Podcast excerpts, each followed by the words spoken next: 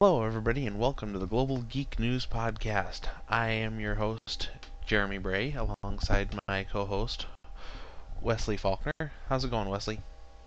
Things are going well. Just a little sick. Eh, you're not the only one. I woke up with a little bit of a sore throat myself, and I, I was wasn't feel, feeling very well last weekend, as to where I didn't even get to make my trip to Salt Lake City that I had been hoping to do for... Actually, I've kind of been hoping to go back there ever since I moved away from there a year and a half ago. I just haven't had a chance to make it back there. But yeah, I know all about being sick this week.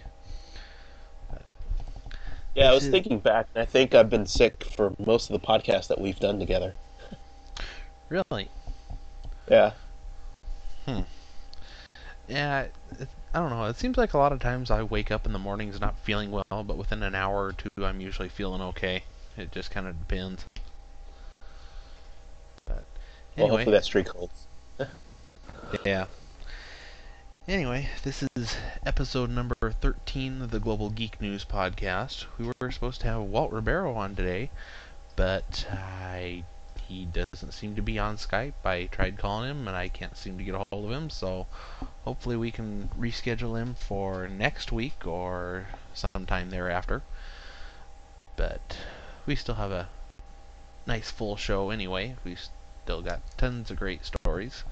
Speaking of stories, how was C E S? C E S was incredible. It's the same... Um, crowd of people. It didn't seem smaller in that regard.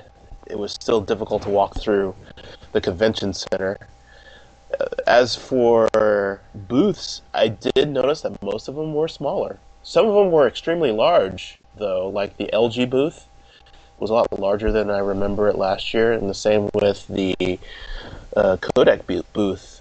It was still, it was very, very uh, disproportionate in size to the rest of the booths that were there.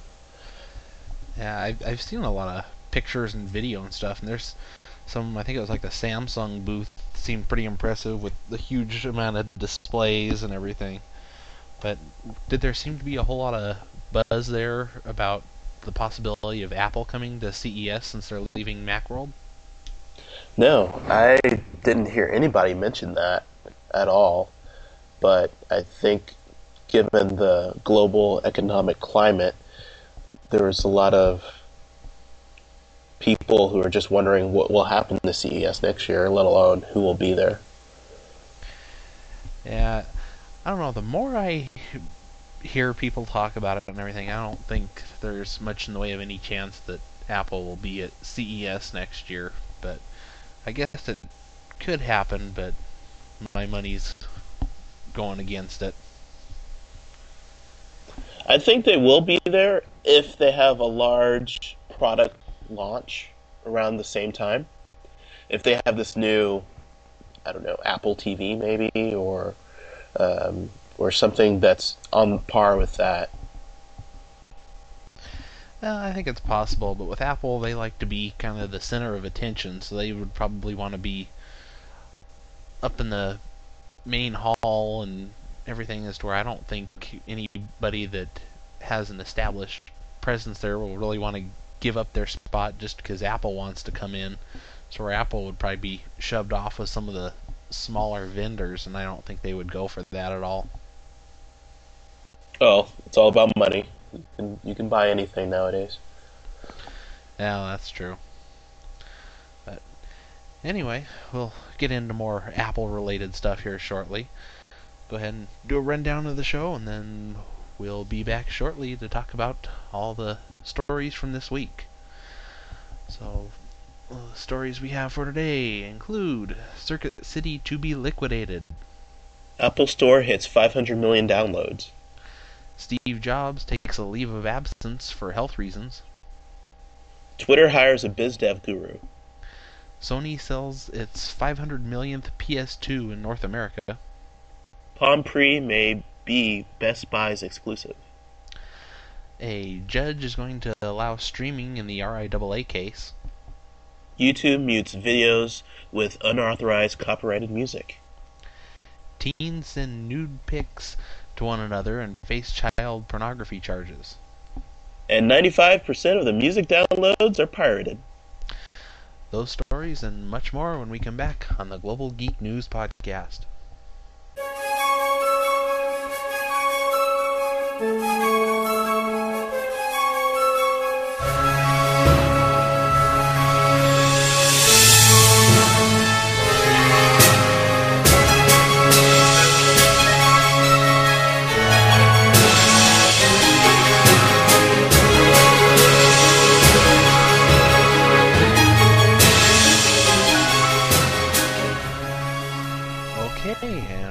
Welcome back to the Global Geek News Podcast. Like I said, this is episode number thirteen. If those wanting to follow along with all the stories, you can find the show notes at global geek news dot com. I'm also looking into doing transcripts of the show just so we can get better results in Google. So, if anybody knows of any cheap or free transcription services, let me know. Anyway, well, let's go ahead and get into our first story. Circuit City to be liquidated. I don't, I certainly didn't see this as a surprise, but I guess the, supposedly the two people that were looking to purchase Circuit City have decided not to go through with the deal, and now, as of January sixteenth, all five hundred sixty-seven stores of Circuit City will be liquidated, and Circuit City will be no more. This is kind of sad to see an electronics store close, but then again, I never shop there either. So I can see why they're closing. They didn't seem to appeal to any niche group. They just sold electronics store, electronics just like any other store. I would be sad, but I always hated Circuit City, mainly because they charged outrageous prices and their people were never helpful by any means. Or the... or when they tried to tell you something, their information was just plain wrong. I was I was in there just this week, actually, just because I knew this was going to happen, and I had a gift card from Christmas that I had to go use, so I decided to go look around in there. And I was looking at a Logitech control, gaming controller for the P C, which was... their price was thirty percent more than Logitech sold it off their site. And when you've got that kind of a markup off of the manufacturer's website, that's just kind of setting yourself up for failure. Yeah, and the most sad part of this whole closing thing is that those prices probably won't be discounted when they do go into liquidation, and they'll just be as expensive as when you saw them. Yeah, that that's one thing that I'm kind of hearing conflicting reports on. I'm, I'm hearing some people say, well, now there's going to be a huge sale because they have to get rid of everything, whereas I hear other people saying, well, now everything's going to have the price jacked way up because they're trying to account for all the losses and trying to keep the losses at a minimum. Well, there's a little expose here, even here in Austin, about how if it's owned by a liquidation company, usually they won't take a loss on the products that they sell. So there possibly could be a discount, but nothing extraordinary, nothing below the retail price. So anything you buy there, you could probably still find it cheaper online as opposed to at Circuit City. Yeah, and online's about the only place I... buy anything anymore. I mean, for any electronic stuff, I always, unless it's computer part related, which that stuff I get from Newegg, but otherwise everything I get from Amazon, because I'm an Amazon Prime member, the store, I get free second day shipping or overnight shipping for four bucks, and I don't have to pay sales tax. And plus, stuff is always a whole lot cheaper on there, especially if you're looking at like H D M I cables. So, I mean, I, that, especially in these economic times, buying off of Amazon makes a whole lot more sense than buying in Circuit City or even Best Buy, which I hate just about as much as Circuit City. Yeah, you could probably attribute this downfall all the way back to, I think, an announcement uh, two years ago when they were uh, hiring some of their longtime, uh, sorry, firing some of their longtime labor laborers and hiring people with less experience for cheaper. And so they lost a lot of their expertise when they made that move. And right after that, just in an effort to try to save money, it looks like they're going to have to close altogether. Yeah, they they really needed to do something different, but that certainly wasn't it. I don't know, I've had a number of ideas over all, all along of things that they could do and stuff, and all, and I think most all of them I have posted on the blog, which is global geek news dot com slash blog.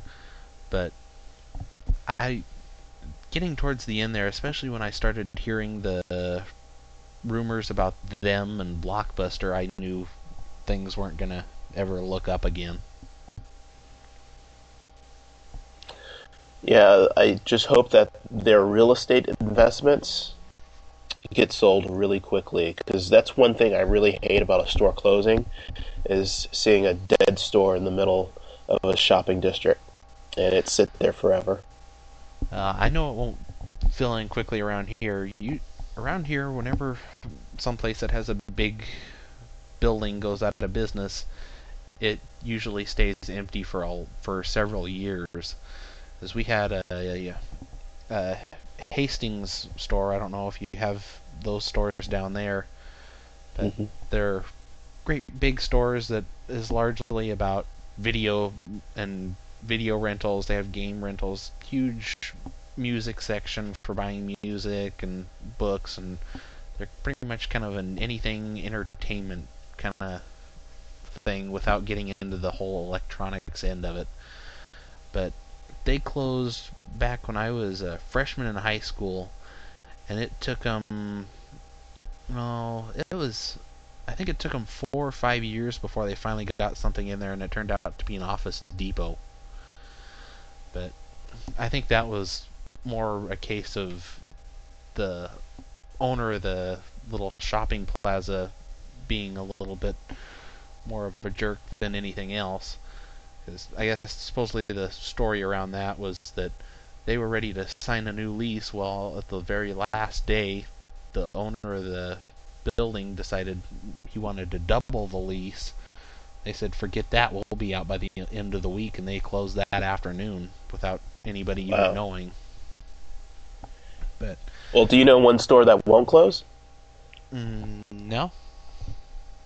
The Apple iStore. Yeah, apparently they've just now hit their five, hit five hundred million downloads, which is certainly an impressive number. Although I'm kind of curious to know just how many of those are tip calculators and farting noises. Some of them are probably a lot of free apps, like uh, Twitter apps, or or just uh, games that you shake and you can roll some dice or something like that. I mean, one large distraction that I have when I'm sitting around doing nothing in the middle of nowhere is just messing around with my phone, and the App Store sounds like a good outlet for people who are in that situation. Yeah, I've that's the one thing that that's probably about the only thing really that's ever made me desire an iPhone, just because I'm not a big fan of A T and T, but I, that's part of the reason I'm considering getting a one of the Android G ones. But I, I've I've been really surprised at some of the stories that I've heard from some of the app developers that make this stuff, of how much money they're making off uh, some of this stuff. I know I've got a my cousin has a friend that made tens of thousands of dollars on some election app that he did for the iPhone, and I don't, I don't even know how many downloads he had, but I'm sure it was quite a few, even if he had it was ninety-nine cents or whatever.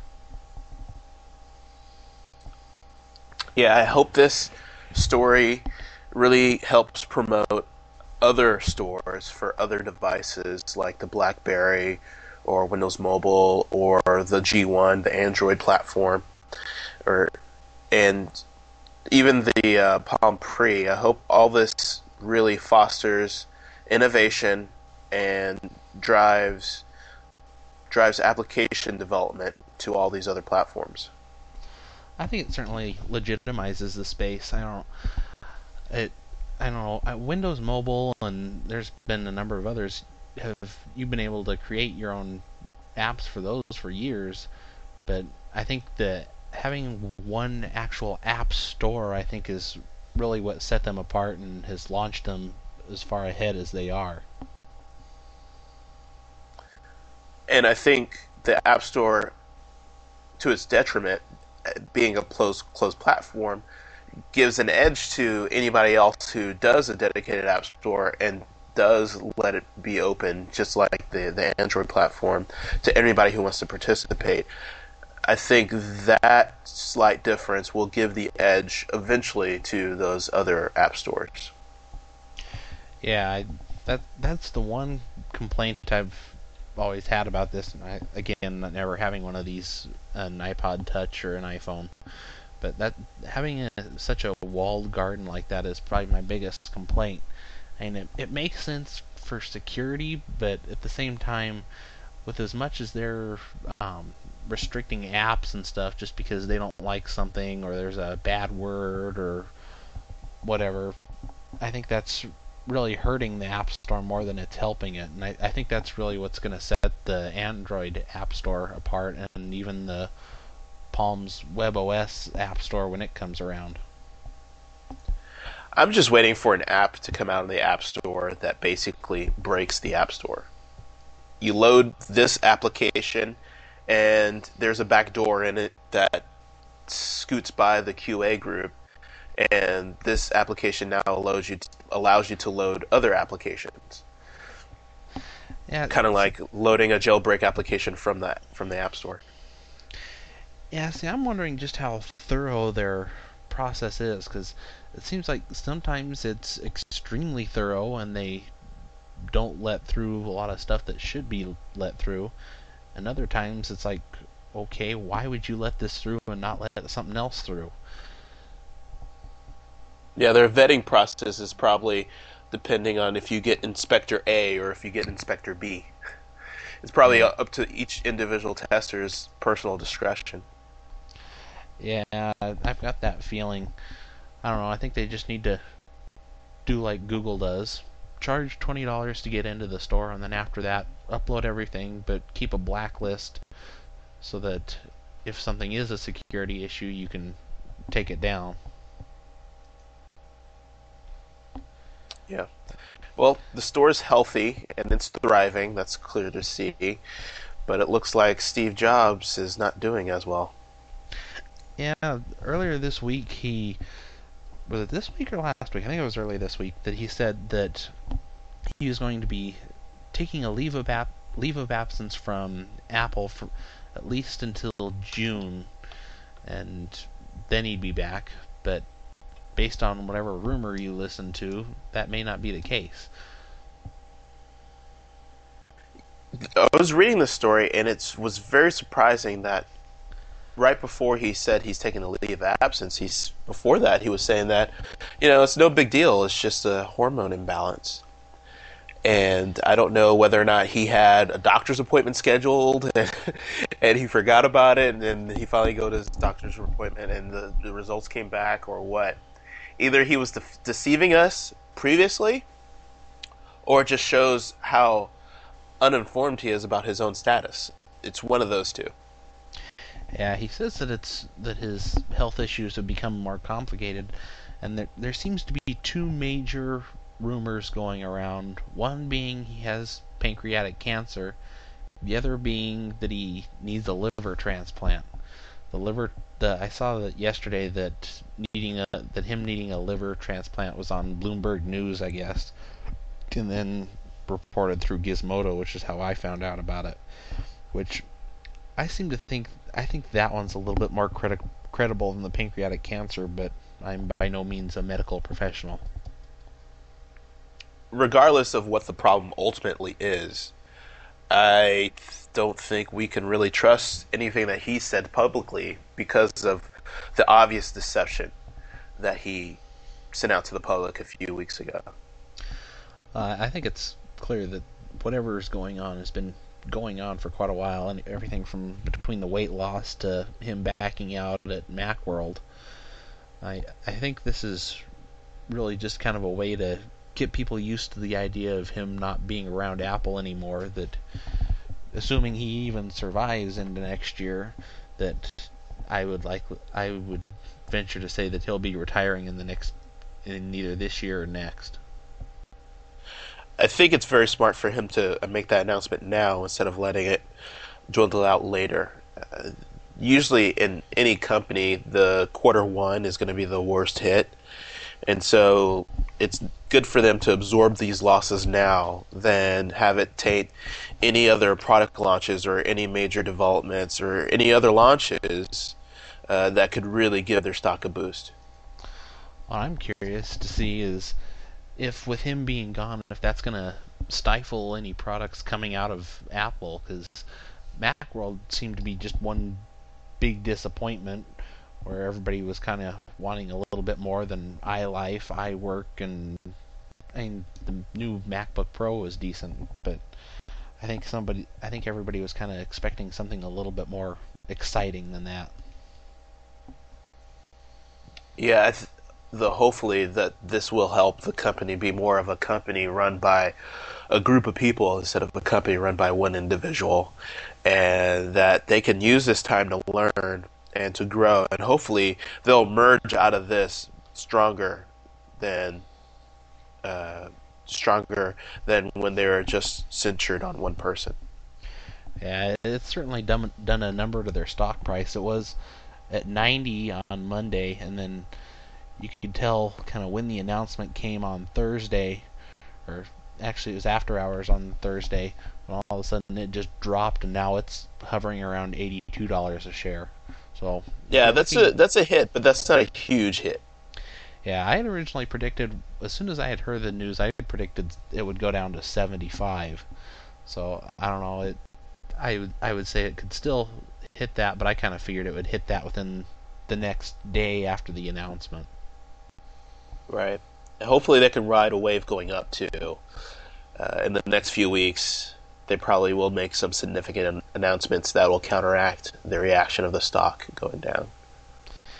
Yeah, I think they've got to do something major. Between a di- for, between Steve Jobs taking a leave of absence, a disappointing Macworld, and a bad economy, I think they've really got to do something major to try and turn things around. I mean, I I still think their price at eighty-two dollars a share is still a bargain, but I I think they were, I think they're getting into a little bit of trouble right now. And I it was earlier this week. I didn't even think to put it in the show notes, but I saw a story about supposedly Apple is losing market share to Acer now.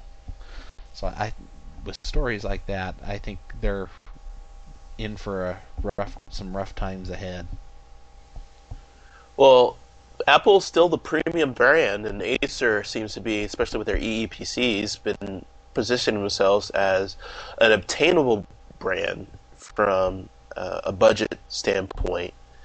So I can see exactly in this climate, as I keep bringing up, how that could foster someone who's already in in that market, especially with Apple saying that there's no way that they can figure out how to make a cheap computer. So if you can't, if they, if there's none in the pipeline, why wait to get something cheap when you can get it now, and not wait for Apple to figure it out? Yeah, I, I've been a user of Acer since I was in high school, just because they've always seemed to be the cheaper one of the brands, and you get a great value with it. I, right now, I've got their new Acer Aspire one netbook, which I absolutely love and use just about every night. But and I think the lack of a netbook from Apple is really what's going to hurt them, especially against companies like Acer and Asus. Okay. The bigger question is, now that there's a huge void in Apple with Steve Jobs being gone, do you think that they're going to try to hire some talent to try to supplement some of the the mindshare that they lost? I don't think so, just because I think then that would just kind of send the wrong message that Steve Jobs isn't coming back and that we're actually really in trouble without him. So I, and I don't think that's really a message that they want to convey at this point when thing when their future isn't looking too bright as it is. So I I don't know, it, it might not be necessarily be a bad idea, but I don't think that's kind of the message that they want to send. Sure.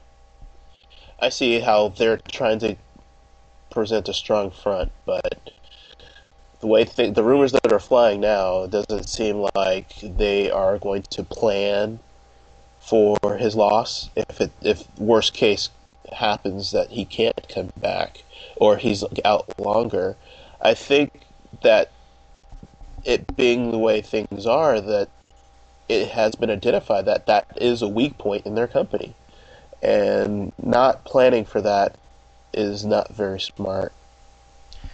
Uh, I think anytime you depend on one single person or one point of failure, then, and if something happens to that, then I think you're pretty much screwed unless you can try and change things around really quickly.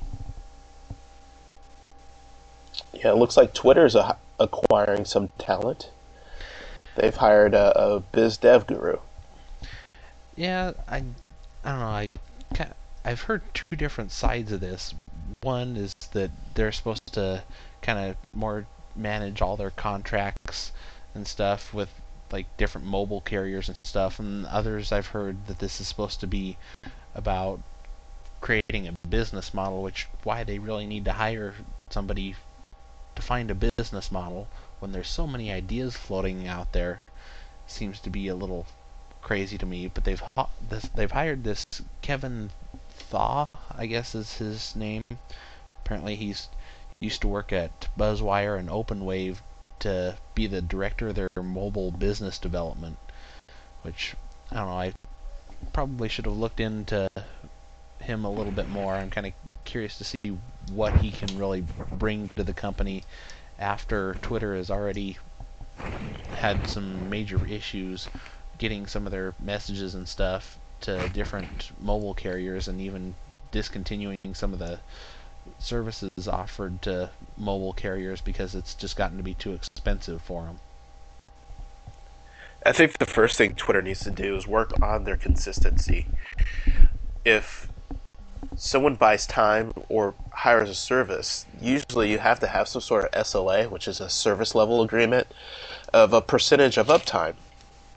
Mm-hmm. And if I'm going to buy, depending on how they hire or, or or dole out their services, if I'm going to buy three months of service from Twitter to advertise my X number of services or whatever, I want to make sure that the three months that I pay for is the three months I get.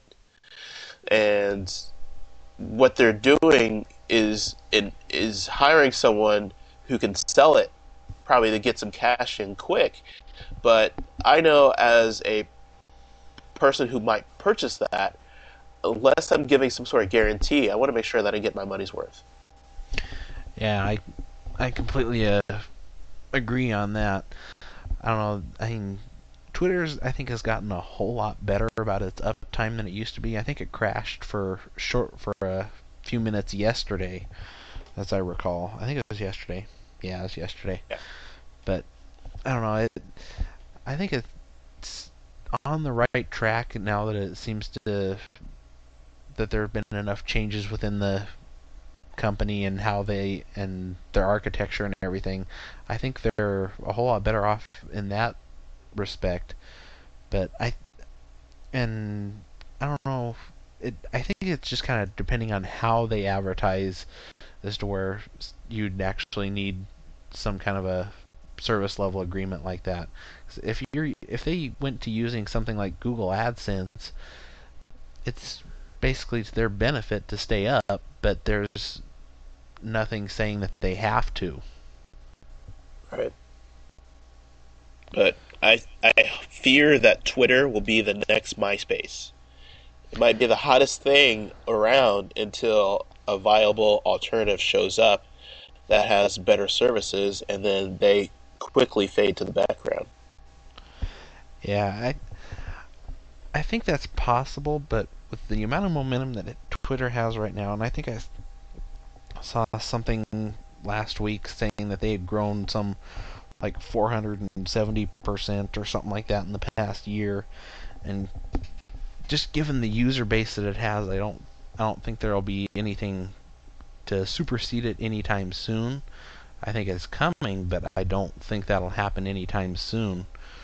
Personally, I don't use it as much as I used to. I've migrated over to friend feed, but I think I think for the near future, at least for the next year or two, I think they're okay. What do you think if the iPhone came out with mobile iChat? Just like Skype, will allow you to do chatting and video and all that, and everyone who uses an iPhone moves over to that instead of Twitter. Do you think that could take a significant chunk out of Twitter? I think it's possible, but the problem with that being you would be tied to one device rather than something that kind of runs on all platforms.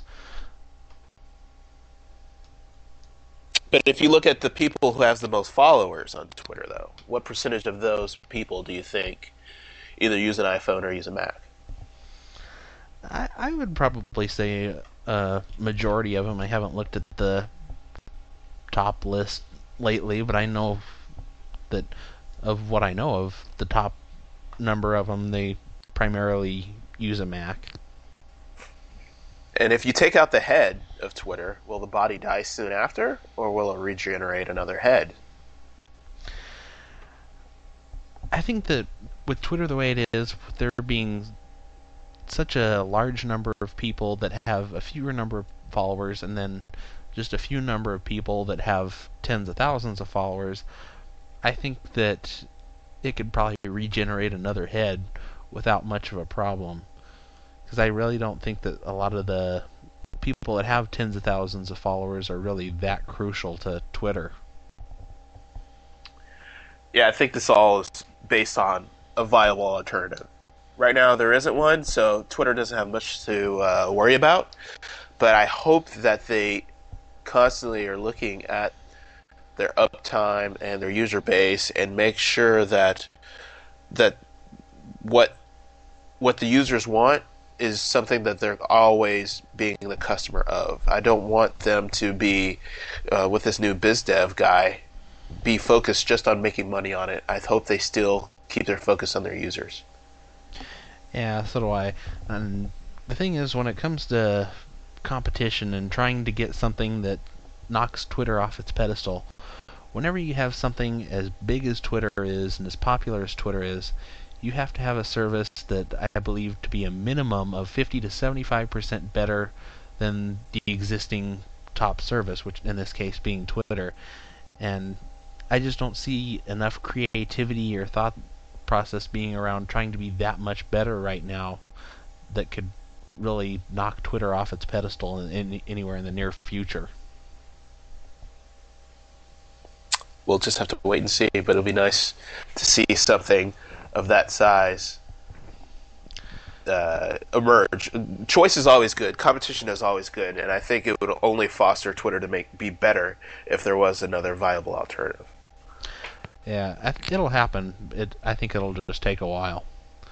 But speaking of things that have taken a while but have finally happened, Sony has finally sold its fifty millionth PlayStation two in North America. Woohoo! Do you are you one of the fifty million P S two owners? I have never owned a P S two. I'm not big into gaming, but I can see how they can get fifty million, especially when you look at the price of consoles today and the huge library that the PlayStation two has. And it's already been seen that the gaming industry has not been hurt by this recession. Instead, it actually has been re-energized. And if I was someone who wanted to purchase a game console, I would seriously look at the PlayStation two. It's it still is uh, is a, a pretty modern gaming system, even though it doesn't do high def. But the games are cheap, the console's cheap, and it still can provide some really good entertainment. Yeah, it's a great system. I've owned two of them. I owned one of the ones when they very first came out, which I left running for about four years straight without really ever turning it off, and it ended up ruining the disk drive after about four years. So now I'm on one of the PlayStation two Slims, and which seem to work just as well. And I'm actually kind of surprised that they're still getting um, these great numbers with the new generation of consoles out there. I, I think the big difference really is price. But there's a couple of things that really surprised me about these numbers. One, that forty-three of the fifty million P S two units were sold in the U S I had always thought that the P S two was a whole lot bigger in Japan than it than these numbers would indicate. So I'm kind of surprised that that many have come from the U S and not from Japan or Europe or anywhere else. And the second being that apparently in November, two hundred six thousand P S twos were sold in America, whereas they only sold one hundred seventy-two thousand P S threes in that same time period. So I, it's kind of surprising to me that the P S two is still outselling the P S three by quite a bit. But in the end, I think that's still all down to price more than anything. And I wonder where they're buying these systems. I, I'm not saying I'm not a gamer, and I can I can say that I haven't really seen any P S twos on the shelves anywhere that I've been. Um, I, I see them all over. I I still see them at GameStops and Walmarts and everything. I don't think they have as big of a game selection in the cabinets anymore than they used to, just because everyone's trying to get everybody to move up to the new console. But I think, but systems are still widely available. I think it's just finding a decent sized selection of games is becoming harder and harder. Do you know how much they're selling for? Last I knew, I think it was around one twenty, I think. And of course, with a system that old, you can find tons of really cheap and used games. But last right. I knew, it was at one twenty. Let me check Amazon to see what they're going for now. Well, the number one selling game system is the Nintendo D S, and that's around that same price point. So I can see see why someone would choose a, a PlayStation two, where the games actually might be cheaper than a D S uh, instead of instead of getting the D S. Yeah, one thirty according to Amazon, so I was off by ten dollars. Yeah, I, okay. I think when you get down into that price range, I think that's kind of where you get to be the affordable console, and I think that's largely why the PlayStation two is done as well as it has. And up until somewhat recently with the Wii, it was still the best selling of anything, console or handheld. And I, I really think the price point is the reason why. I mean, the library of thousands of games helps too, but I think the price point is why. And I think if any of the other consoles, be it the Wii or the P S three or whatever, if they came down to that one hundred thirty dollars or thereabouts price range, I think you would see their numbers go through the roof. When do you think you'll see the PlayStation two tail off into where their sales are insignificant compared to the other consoles? I could give it two years. I think two more years. Yeah. I think by the end of next year, I, th I think they'll be...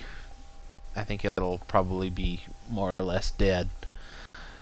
I mean, as far as I'm concerned, it's dead anyway, but that's just from the way I personally use mine and the fact that my P S three still has backwards compatibility with the P S two, although newer P S threes don't have that.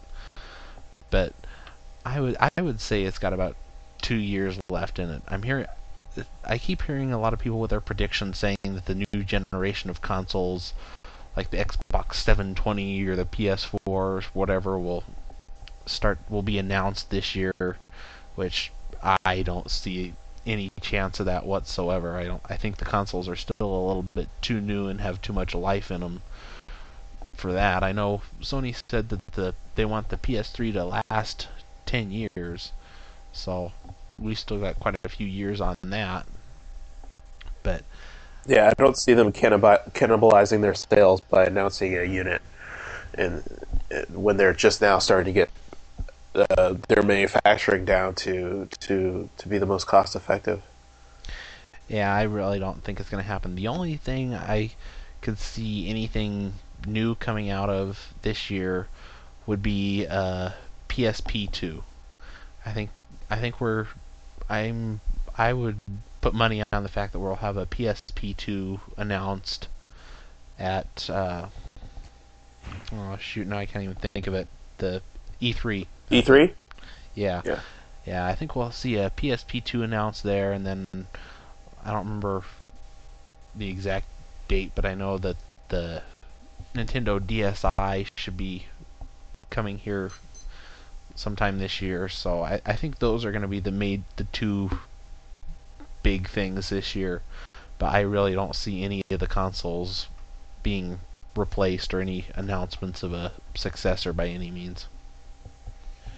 Well, there's never been an announcement of a Xbox Portable. Do you think that's on the horizon anytime soon? Mm, not from what I heard from interviews coming out of uh, C E S. I can't remember who the interview was with. It wasn't. I don't, I'm sure it wasn't Steve Ballmer. It was the other guy that um, helped with the keynote. I can't think of his name, but he made it pretty clear that that's just not something that they really want to look at at this point. They they want to stay focused with the Xbox, and one would presume the next the next version of the Xbox, rather than trying to get into the, the handheld gaming market. I think if they really wanted to try and get into the handheld handheld gaming market, they should try and make more of a play on Windows Mobile to see how that would work out for them, rather than just trying to jump in with a whole new handheld at this point. Yeah, well, there's been rumors of the Zune phone, and then there's a big shroud of secrecy on Windows Mobile seven. So I wouldn't be surprised if they snuck in a, a gaming Xbox Portable in that by just upping up the video accelerator, uh, the three D accelerator on that. Uh, it'd be an interesting play, and I think it would be a good play. Yeah, I, I've been looking forward to see what they do with the next version of Windows Mobile. I don't think that there'll be a Zune. Well, I don't know if I want to say that there won't be a Zune phone. I'm, I've seen some sketches and stuff of the Zune phone in the past, but I, the more I think about it, I don't think we'll see a Zune phone. I think at this point, there, you may see the Zune software and the ability to have the same functions as a Zune in a Windows Mobile phone, but I really don't think they'll have a dedicated Zune phone anytime soon. Well, if there was a Zune phone and an Xbox phone, and then there's a separate Windows Mobile, I, I, I would think that depending on if you're a gamer or if you really love music, and but you don't necessarily want all the business functions of the Windows Mobile phone, I think that'd be a viable alternative. Yeah, I, I, I think they're gonna try and do something more powerful with Windows, with the next version of Windows Mobile, just because of how many people are getting the iPhone because of how mi- how much power it has compared to a lot of other phones, and can do a lot of things like gaming and stuff. So I think that's really, really where Microsoft is gonna step up and try and compete there, rather than trying to come out with some special new phone like the Zune phone. Well, whatever phone they come out with, I think they're going to sell it everywhere instead of Best Buy, unlike the Palm Pre. Yeah, according to the rumor, at least for the first couple of months of the release of the, of the Palm's new Pre, supposedly Best Buy is going to be the one, the only one selling it, at least for the first two months, according to a credible source. This coming from WebOS Arena, I guess. The only way that this makes sense is if Palm is getting some money, or, or either that or Sprint is dictating the terms. Because if I was Palm, I want my device to be everywhere. I want people to be able to get it anywhere they want. So if they're getting a kickback from Best Buy, it makes sense. Or if they're getting some sort of uh, co co-marketing plan in which Best Buy will really, really advertise the Palm Pre as a premium device for everyone to come there and get it, I can see how it would be their advantage. But other than that, this this doesn't make sense to me. I think an idea like this is kind of really where Apple shot itself in the foot with the iPhone, because when you have a phone with that much hype and it's that popular, being tied to either a single carrier or only being sold at the carrier store or the the Apple Store, I think is really where they hurt themselves. And I I don't know if this is going to be such a bad idea for the Pre or for the Palm Pre, just because it's only it's rumored to only be for two months. If that's the case, I think they'll be okay with it. I think that might be a decent deal, depending on what kind of money they get, and it, it's not out of the question just because Sprint's done this in the past, because they did it with the Samsung Instinct.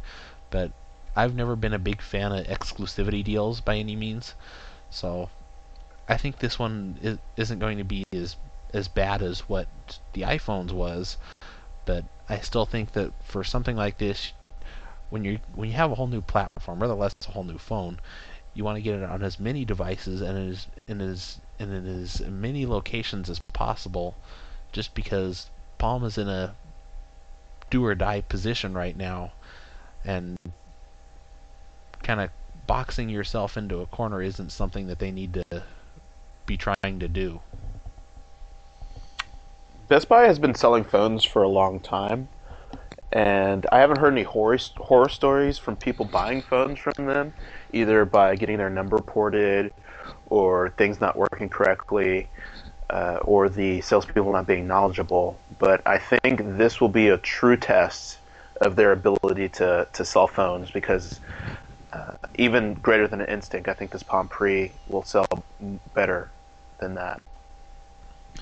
Yeah, I...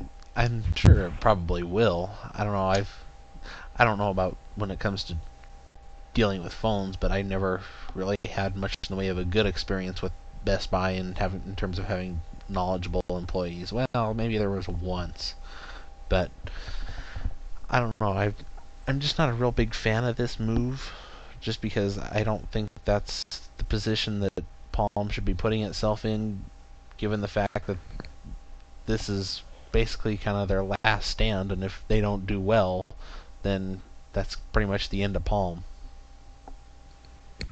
Yeah, it's one of those things where we'll look at the judgment call and determine if it was the right one or the wrong one.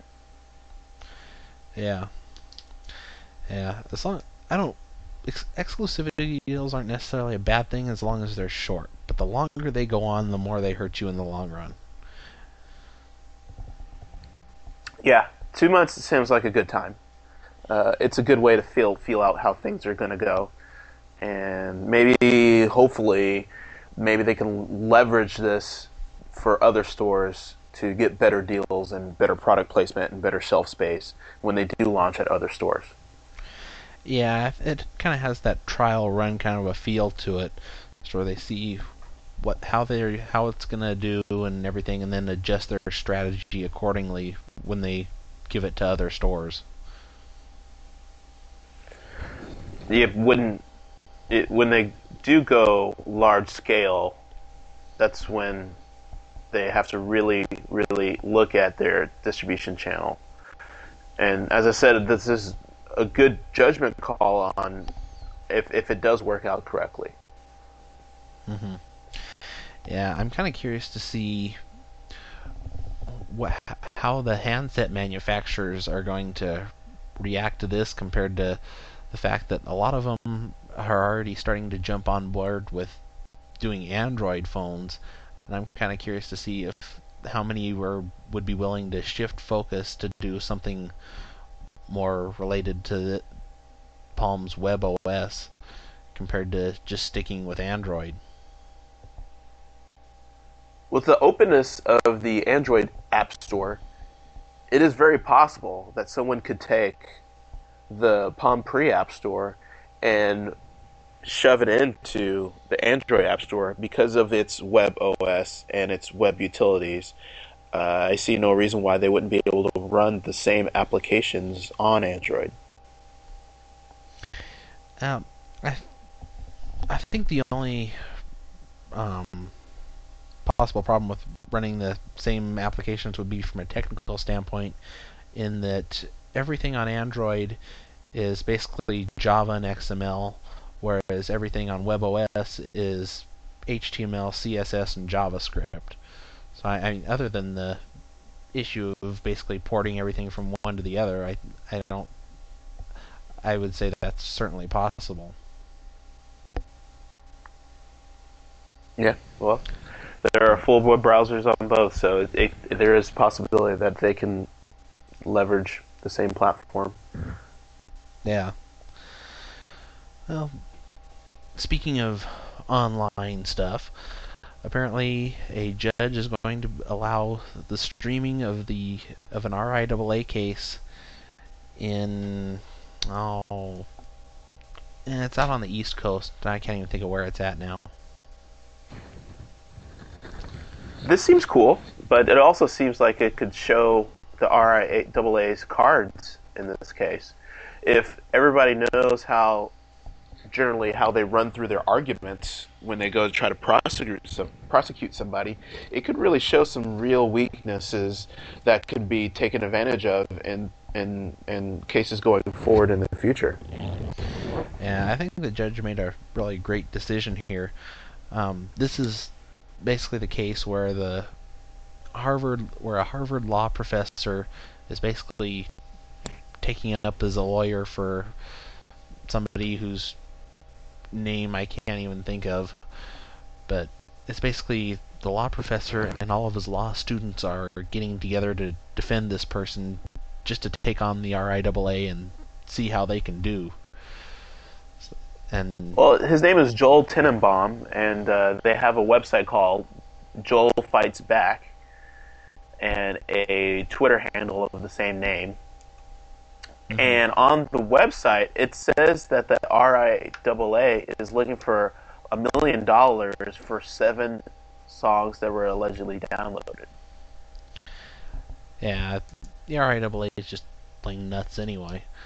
But I, I really, I love the decision from the judge, because the way the judge sees it is that all along the R I A A has been saying that this is basically, all the lawsuits and everything is just kind of a way of creating awareness so that people will stop pirating music.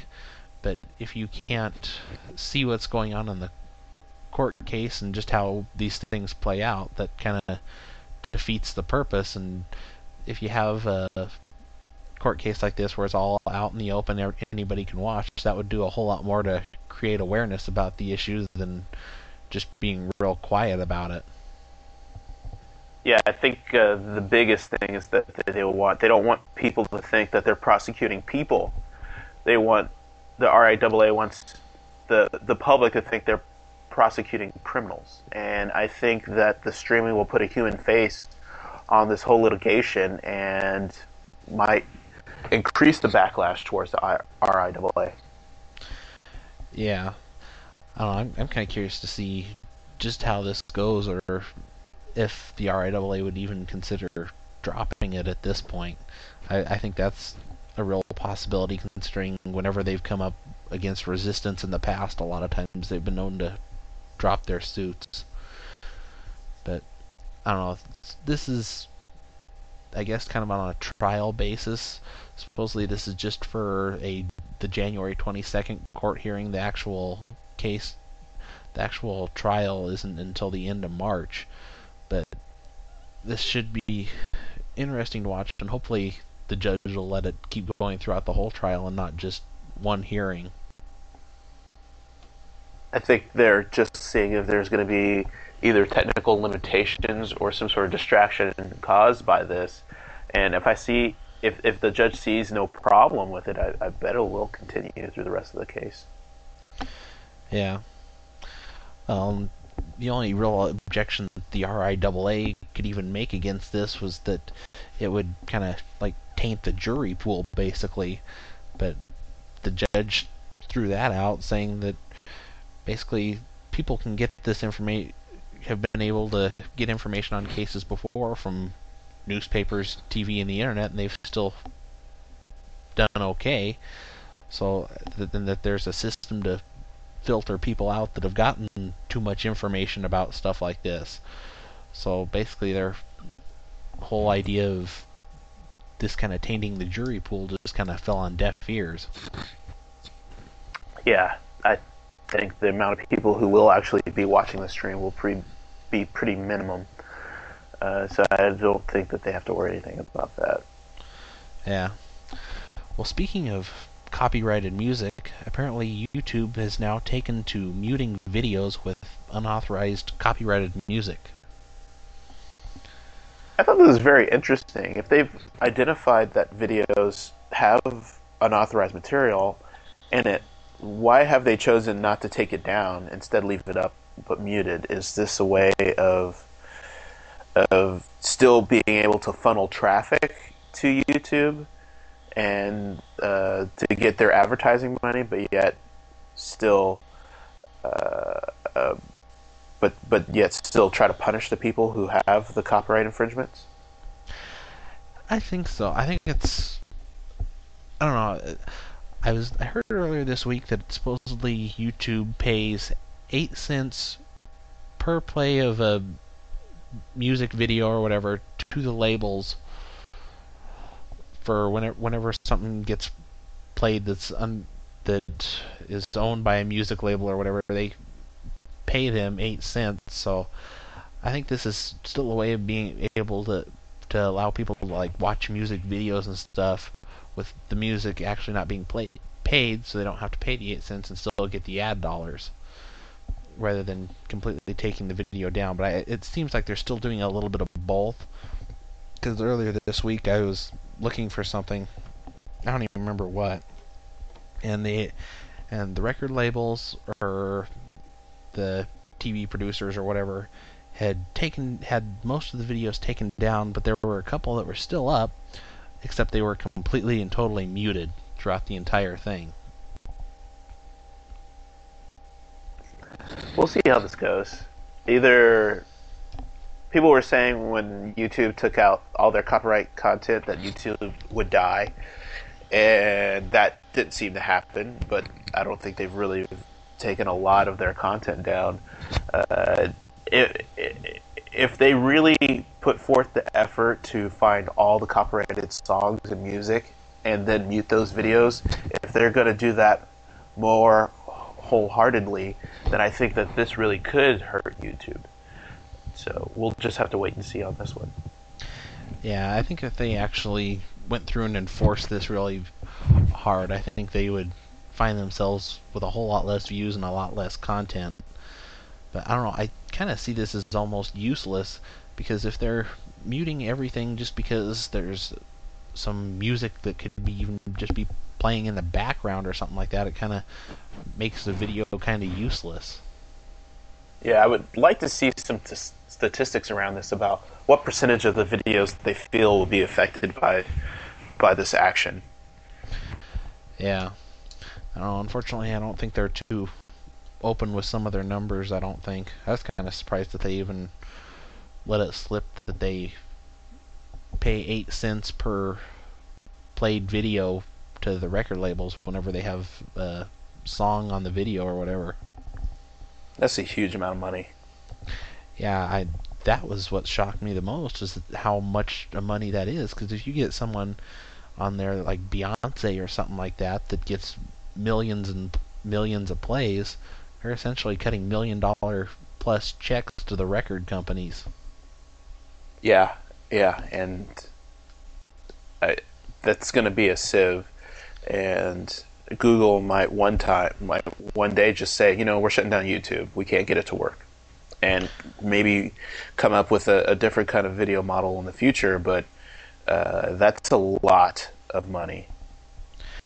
Yeah, I, I and that I think that's part of why YouTube is making no money, is because eight cents, that's a lot. Even if you cut that to half, I think that's still quite a bit. I think maybe two or three cents is something a little bit more reasonable. And I think that's probably what YouTube should try and go after, is two or three cents instead of eight cents per play. I wonder if this would lend to maybe YouTube being a fee-based service, even though I think they would lose a lot of membership. But if they allowed anything and everything on YouTube and didn't filter at all and was willing to pass on that money over to the different industries like the R I A A, if that would fly. I never really thought too much about that, but that that sounds like that would certainly be a great idea, where basically you could essentially upload whatever copyrighted stuff you wanted, assuming you pay a fee, and then that fee would go towards the record labels for you putting the their stuff up there. I think I think that would be a pretty interesting idea to try out. Well, if that is what they propose to I S Ps, that they pay a blanket pirate pirate fee, then I wouldn't see why they wouldn't do that for YouTube, in which they can just pay a blanketed pirated fee and then uh, allow their users to do whatever they want. Yeah, I think the only reason that that really wouldn't catch on, because it just because it kind of feels like it's legitimizing piracy, basically. As to where a lot of these people, chances are they didn't get get the music or whatever by legal means, and then going ahead and uploading it on there. I I don't think that's quite the message that they really want to send. I, I think it's a good idea, but I just don't think that's really the message they want to send. Well, the only reason why the R I A A is consider, concerned about pirating is because they're not getting paid for it. And if they give YouTube a blanket license saying you can have anything you want as long as we get some steady income and a good revenue stream, I think they'd be fine with it. Yeah, they might be. The R I A A might not like it too much, but at least the record labels would probably be a little bit more on board with it. Right. But, but I know I would I would pay ten bucks a year to be able to watch whatever I want online. Yeah, so would I. I, I think that would be a great way of doing it. But that's bet, and considering how much stuff I do online that probably isn't necessarily legal, that would probably be a smart idea for me to take up. But we can come back to the piracy discussion in a little bit, because now it's time to talk about teens sending nude pictures of themselves to their friends and are now facing child pornography charges. Yeah, this is funny. uh, it's sad, but it's funny. But uh I think this law is all lopsided, that it's what they're saying is that two girls sent pictures of themselves nude to two guys, and the guys themselves were using their phone in school, and would, was they were caught uh, with the photos of these new girls on their phones. But they didn't have any control of what they got sent, so why are they getting prosecuted for it? Yeah, I'm not... I can't even figure out which is the most questionable part of this whole stupid thing. And you got these girls in, Green, in Greensburg, Pennsylvania, that are fourteen or fifteen, sending pictures of themselves to a couple of guys that are sixteen and seventeen that were using their phone during school hours and had their phone taken away by the teachers. And apparently the t- teachers just decided to go snooping through the phone and found these pictures, which... that seems a little bit off. And then, on top of that, apparently they're being charged with possession of child porn, while the girls are being charged with manufacturing, disseminating, or possessing child pornography. Yeah, usually when I hear something about someone being a distributor of pornography, I would think it's one to many, not one to one. Mm-hmm. I, I wouldn't think that just because they send it to one person. I think they have to, just like with drug trafficking, they have to have enough of it to show an intent to distribute. Mm-hmm. Well, this is right off of a story, I think it was last month, the, of a study that was done that said that apparently twenty percent of all teens have sent nude photos of themselves to somebody else electronically. So it's not like this is a small issue. This is something that's actually quite common. And apparently uh, more than two-thirds of those who have sent photos claim that they've sent something to a boyfriend or girlfriend, but they've also found that about fifteen percent say that they've sent something only to someone that they know from the internet, and things still tend to get shared with other people. When I was a kid, there were uh, Polaroids were the big thing, and people sent Polaroids with questionable pictures in them. And I just think this is just, kids will be kids. This is always going to happen. Just because they're using their cell phones, they would just try to find another way of doing it. If they weren't, they would use web webcams, or even if they had, you know, back in the days, they used scanners to send questionable pictures to people that they knew or or may barely know.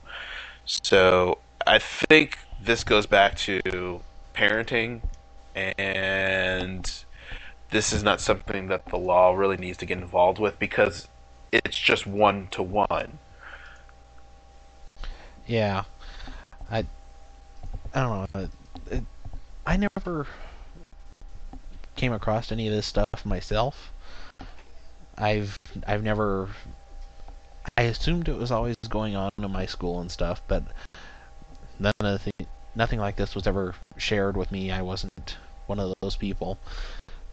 And so I don't, I've never actually been involved in a situation like this, although the number of twenty percent of teens having sent nude pictures of themselves doesn't surprise me, given just kind of how the state of teenagers are these days. But I think they have gone a little bit overboard in this case, and I, I really don't think that they should basically have their lives ruined and ba and be considered like a sexual predator or something like that just for something like this. Yeah, this. What is? I wonder what the punishment is. Is it something that they could actually get sent to jail for? I'm I'm sure it is. I would guess that maybe because of their age, they may get, they may go to juvie, but I would say that they would, that punishment-wise, they could end up in jail. We'll just have to see if this does uh, get sent to a judge or a jury, and what happens after that. Um, hope, hopefully, this is the last that we'll hear of this, that it won't go any further than this, and that it'll fizzle out and die. Yeah, hopefully it'll get thrown out, because this is, it's just a really stupid case of people overreacting, I think. Yeah, twenty percent does sound like a huge number, though. Yeah. Well, and I think a, a lot of people, especially older adults, don't realize that it's that common. And without realizing that and seeing these numbers and stuff, I think that's kind of where they're getting their reaction from, is that they're probably thinking this is this isn't very common, this is outrageous and whatever, when actually it happens all the time. Yeah, ninety-five percent seems like a bigger number, though. Yes, it does. Apparently, ninety-five percent of music downloads are pirated. According to I F P, which is basically kind of like the international version of the R I A A, that they estimate that only five percent of music downloads are purchased legally. One, I, I read this article... Uh, a, a link through the, the P D F, and uh, F P seems to be a global organization, not just uh, here in the U S like the R I A A. So they didn't really break down that ninety-five percent of, is that ninety-five percent of the world is what I assume, but I wonder how much of that is in the U S as opposed to Europe and other countries. Yeah, I, I would assume they're speaking in the global sense, because I F P is always kind of the big one that's kind of been after the Pirate Bay and several others. But when it comes to organizations like these, I never trust any numbers that they come out with, because usually down the road they end up being proven wrong. So I, I'm I probably wouldn't trust these numbers. I mean, the number sounds like it could possibly be right, but at the same time it still sounds a bit high, especially when things like iTunes are selling billions of songs. And one thing I found very interesting when reading the, the report is that even though that's one of the first things that they mentioned in their first on their first page, about the ninety-five percent pirate rate, they also state later on in the report that in the United States, two thousand eight was the highest ever sales of of music ever. Mm-hmm. And they said that the download rate for legitimate downloads uh, has increased in that portion of sales from ten percent all the way up to fifteen percent. So that downloading is the future, and that it's just growing exponentially.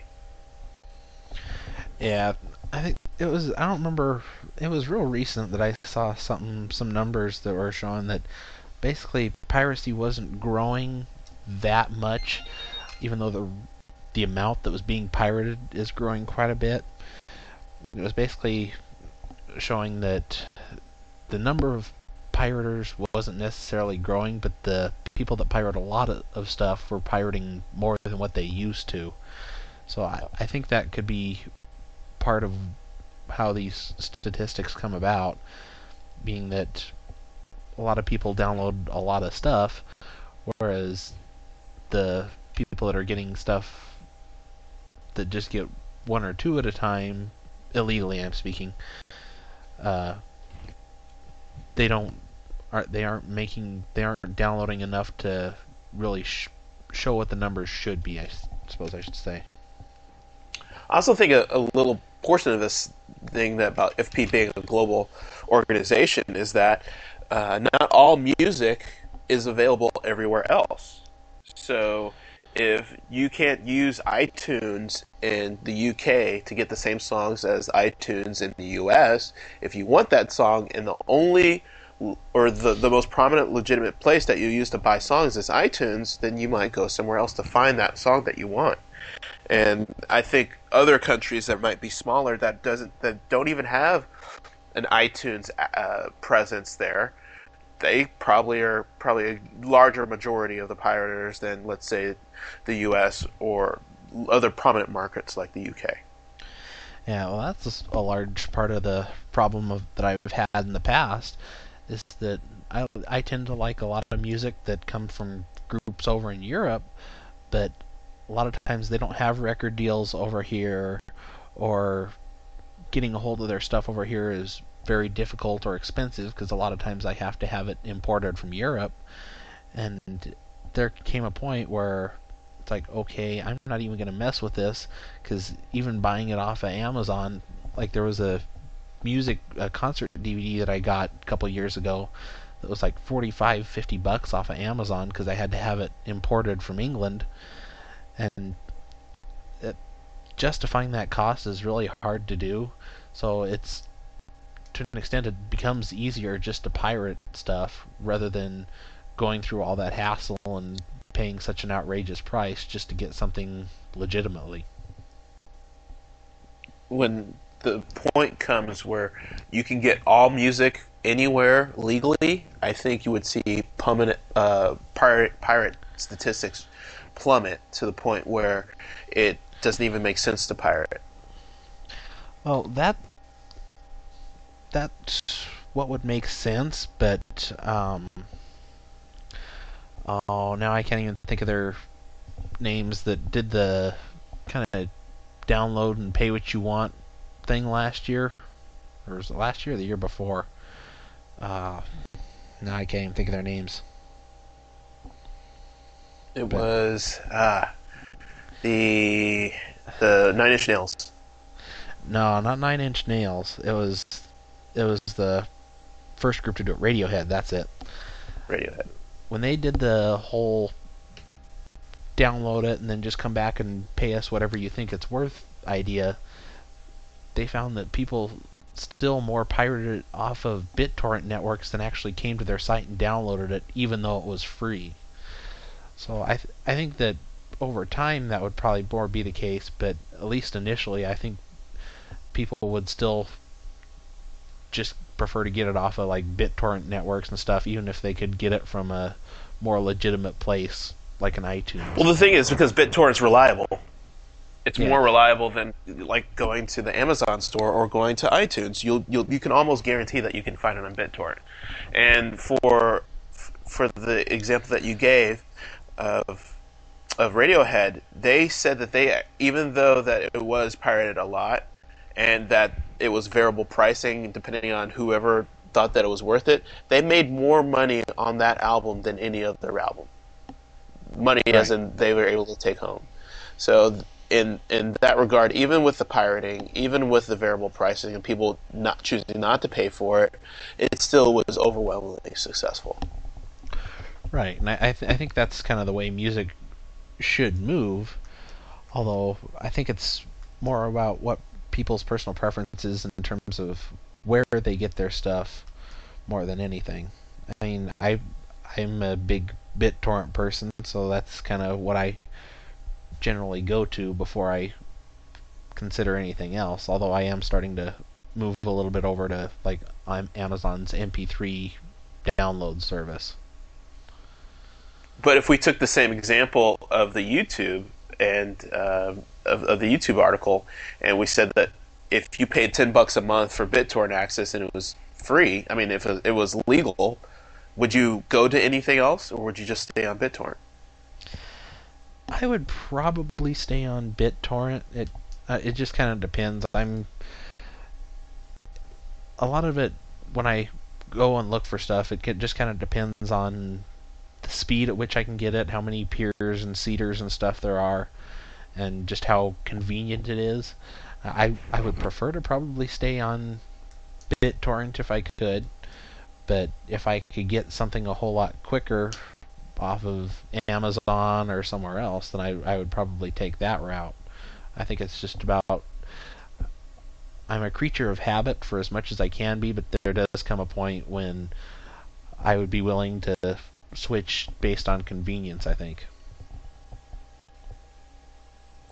Yeah, wouldn't wouldn't Amazon can get the same amount of catalog as BitTorrent? I think that once again, pirated pirated materials will, will plummet. Yeah, I, I think you could probably get about the same content on Amazon that you can off of BitTorrent. It's just sometimes, especially when you're looking for older stuff, it's easier to find it on one place rather than another sometimes. I know there's been times when I've been looking for old movies or old music or something, something that's out of print that I can't get through an Amazon or some store or like a record store that I can order stuff, as to where the only place I can find it is something like BitTorrent. So coming into those situations as often as I have, I think that's part of why that's kind of the first place I go. Agreed. Agreed. Well, I guess that pretty much is the show for today. I, it, it looks like we're running a little bit less than the last two shows. It looks like we're getting close to about an hour and fifteen minutes instead of the hour and a half we have that we've been doing. So a little bit shorter of a show today, but I think it was still a good show nonetheless. Um, one thing I do want to say before we get going, if anybody happened to see the post on my blog at p c nerd thirty seven dot com, um, hopefully starting to Monday, I am going to be doing short little daily videos about technology-related stuff. On, I'm not sure if I'm going to put it on Global Geek News or Global Geek News blog, so make sure to check both. Just do, doing little short videos about whatever I happen to be thinking about in technology that day. So it could be a rant about Circuit City, or I could be talking about violence in video games, who knows. So make sure to look forward to that. That will be a daily thing. I'll probably try and do something that's just a couple minutes long, five minutes hopefully at the most, something like that. But that is coming on Monday. So anyway, do you have any announcements you'd like to make, Wesley? Um, well, I just submitted my first uh, blog post to A M D, so hopefully that will be published on the A M D homepage pretty soon. Uh, I will be letting everybody know via Twitter, which my Twitter handle is Wesley eighty-three, when that is finally posted. Other than that, not much going on. Oh, what what's the post about? It is about the future of home entertainment. It's debating whether or not, is it streaming via Hulu or Netflix? Is it uh, disc distribution like Blu-ray? Or maybe it's just broadcast, P V R, cable, satellite, I P T V. It's just debating which one of these will be the predominant standard going forward. Well, that should be interesting. I look forward to seeing it when it hits the homepage. So, anyway, I guess that'll do us for today. I am Jeremy Bray, also known as P C Nerd thirty-seven on Twitter, and Friend Feed, and whatever else. So, and don't forget to check out the show notes at global geek news dot com, and always make sure to check the Global Geek News blog, where you can find all kinds of commentary on anything and everything technology related. And don't forget to follow Wesley at Wesley eighty-three on Twitter. And I guess that'll pretty much do us for today. Don't forget to check back for a show next week. Later.